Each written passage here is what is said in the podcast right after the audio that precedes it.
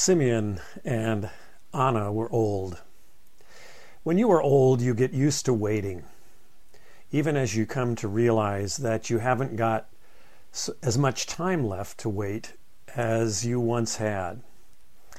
The older you get, the shorter time becomes, the faster time moves. And with it, there is greater urgency to your waiting. Anna was eighty-four years old, had outlived her husband. Luke doesn't tell us how old Simeon was, but does tell us that he was righteous and devout, and had been waiting a long time for the consolation of Israel. That is, that God would keep his promise to his people, restore their lives, restore all that was lost, bring them back, comfort them. We know Simeon was old because Luke tells us that it had been revealed to him by the Holy Spirit that he would not die before he had seen with his own eyes the Messiah. That same Spirit guided him to the temple in Jerusalem on that particular day. Anna, we are told, never left the temple, but stayed day and night, praying and fasting. So much so that people didn't even see her anymore. On this day, however, their lives intersected with the lives of Mary and Joseph and their child Jesus, whom they had brought, in keeping with tradition, to the temple for presentation to the Lord. Mary and Joseph walk into the temple courtyard through the chaos of people and animals, through priests and supplicants, through those making sacrifice and those selling animals for sacrifice. My guess is that there were other parents and other babies too. In the midst of all this, Simeon sees the child, and a smile comes to his face. He reaches out to hold the child. Mary instinctively trusts this old man. She places Jesus in his arms, expecting a blessing. Simeon looks into the child's eyes, gently rocks him, sings him a little nonsense song, then looks up into the heavens, laughing. "Lord, now let your servant depart in peace, for my eyes have seen your salvation, which you have prepared for all people. This child will be a light for the nations, to the glory of your people Israel." Here, Luke's gospel merges with John's, the Word made flesh and living among us. "In him was life," John says, "and that life was light for all people.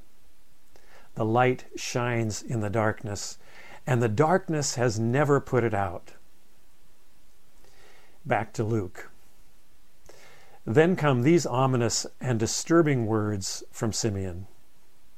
He looks at Mary and tells her, "This child is destined for the falling and rising of many." Note that it is falling and rising, not rising and falling. A small but important detail here. God brings down the mighty and raises up the lowly, unlike those who grab power and then crush the weak. This child, Simeon says, is destined to bring down the mighty and raise up the broken and the forgotten. "He will be a sign," Simeon says, "a sign that will be opposed, rejected by many, and will reveal what is in their hearts." Then he turns and looks directly into Mary's eyes. "A sword will pierce your own soul, will pierce your heart, will break your heart." By then, Anna, who has seen Simeon holding the child, comes over, and she too praises God. This is the one. This is the one. He will redeem, recover everything that has been lost. Simeon, in a few words, says in effect, "Now I can die in peace. I have seen God's salvation with my own eyes. I have held him in my arms."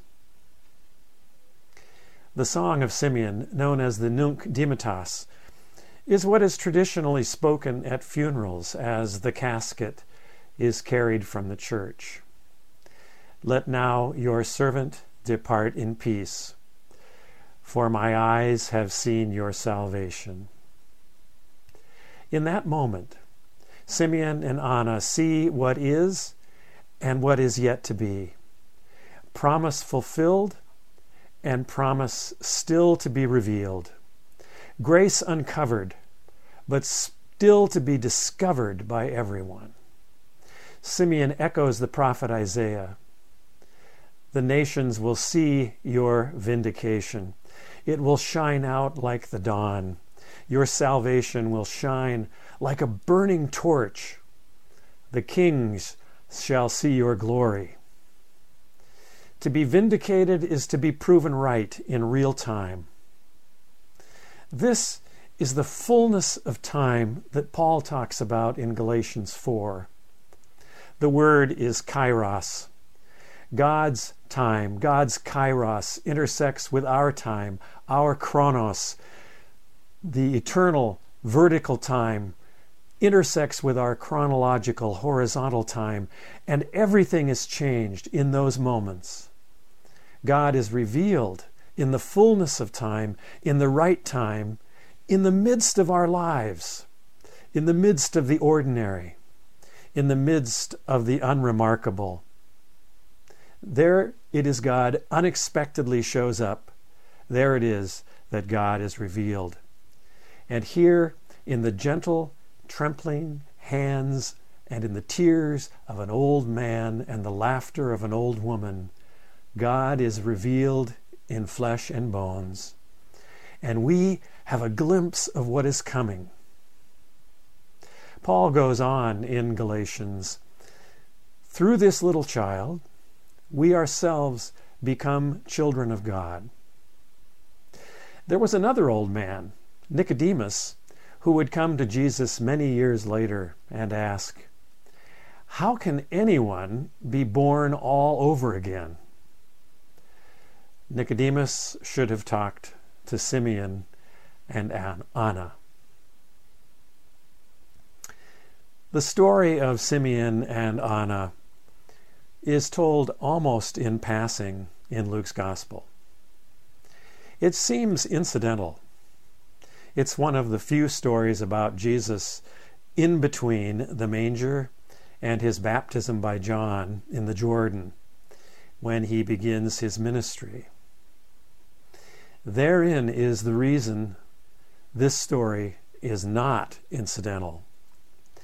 In this story is revealed who Jesus really is and who he is destined to be, with a glimpse of the cross in Simeon's last words to Mary.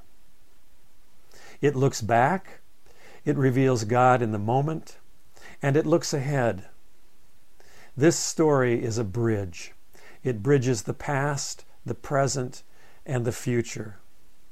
The long cry for deliverance, God revealed among us, with us, and God acting for us.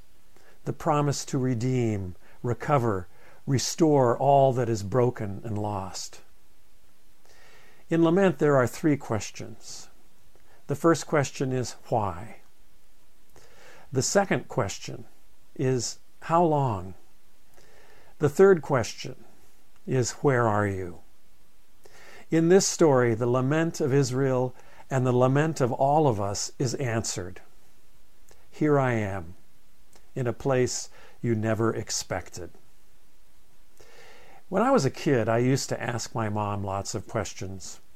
She would do her best to answer them. The older I got, the harder the questions. The hardest of all was why. Why do people get sick? Why do people die? Why do some people have lots of stuff and some people have nothing? Why do people hate each other? Why are people selfish? Why do people hurt each other? Why do people kill each other? The harder the questions got, the more reluctant my mom was to answer. The existential questions stumped her. She would reply, "Well, Steve, there are some things we are not meant to know." That worked for a while, but not for long. Why aren't we meant to know? I drove her crazy. Then I became a minister. Now people ask me those questions. When I was a chaplain at a critical care hospital west of Chicago many years ago, a young woman in her thirties with three small children and a loving husband was dying of ovarian cancer. She called me to her room in the middle of the night, desperately held tightly onto my hand, pulled me toward her, and through her tears asked me, "Why am I dying?" I was silent for a few moments. "I don't know," I told her, "but you are not alone." I stayed with her for a long time, until she could cry all she could cry. She held my hand as I got up to leave.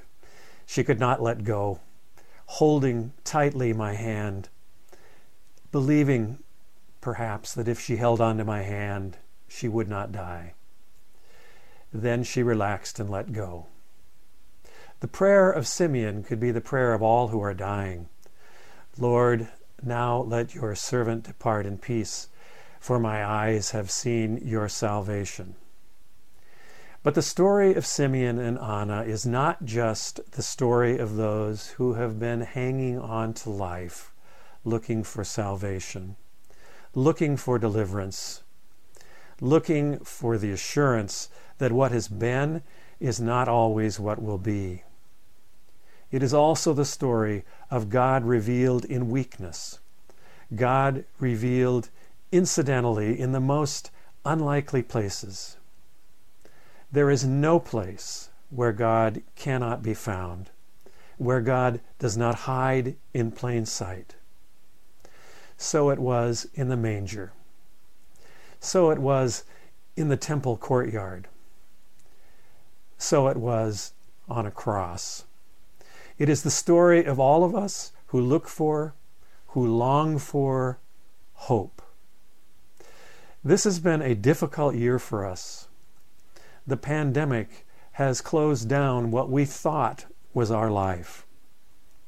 But in the midst of it all, God has been revealed. God has been playing hide and seek, hoping we will find him. And we have looked for and found God in spite of this pandemic, and maybe especially because of this pandemic. Elie Wiesel tells a story, an old Hasidic tale. Rebbe Baruch's grandson Yehiel came running into his study in tears. "Yehiel, Yehiel, why are you crying?" he asked.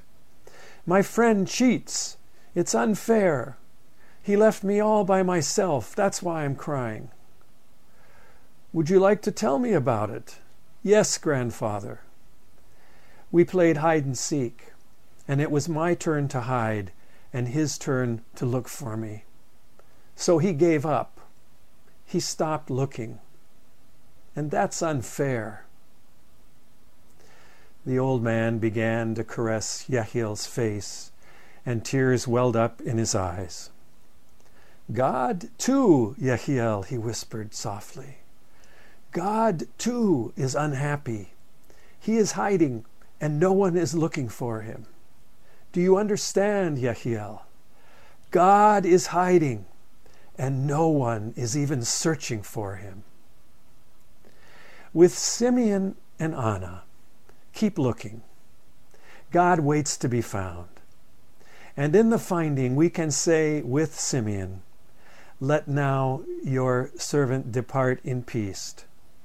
In Christ we have found God, and in Christ God finds us." Amen.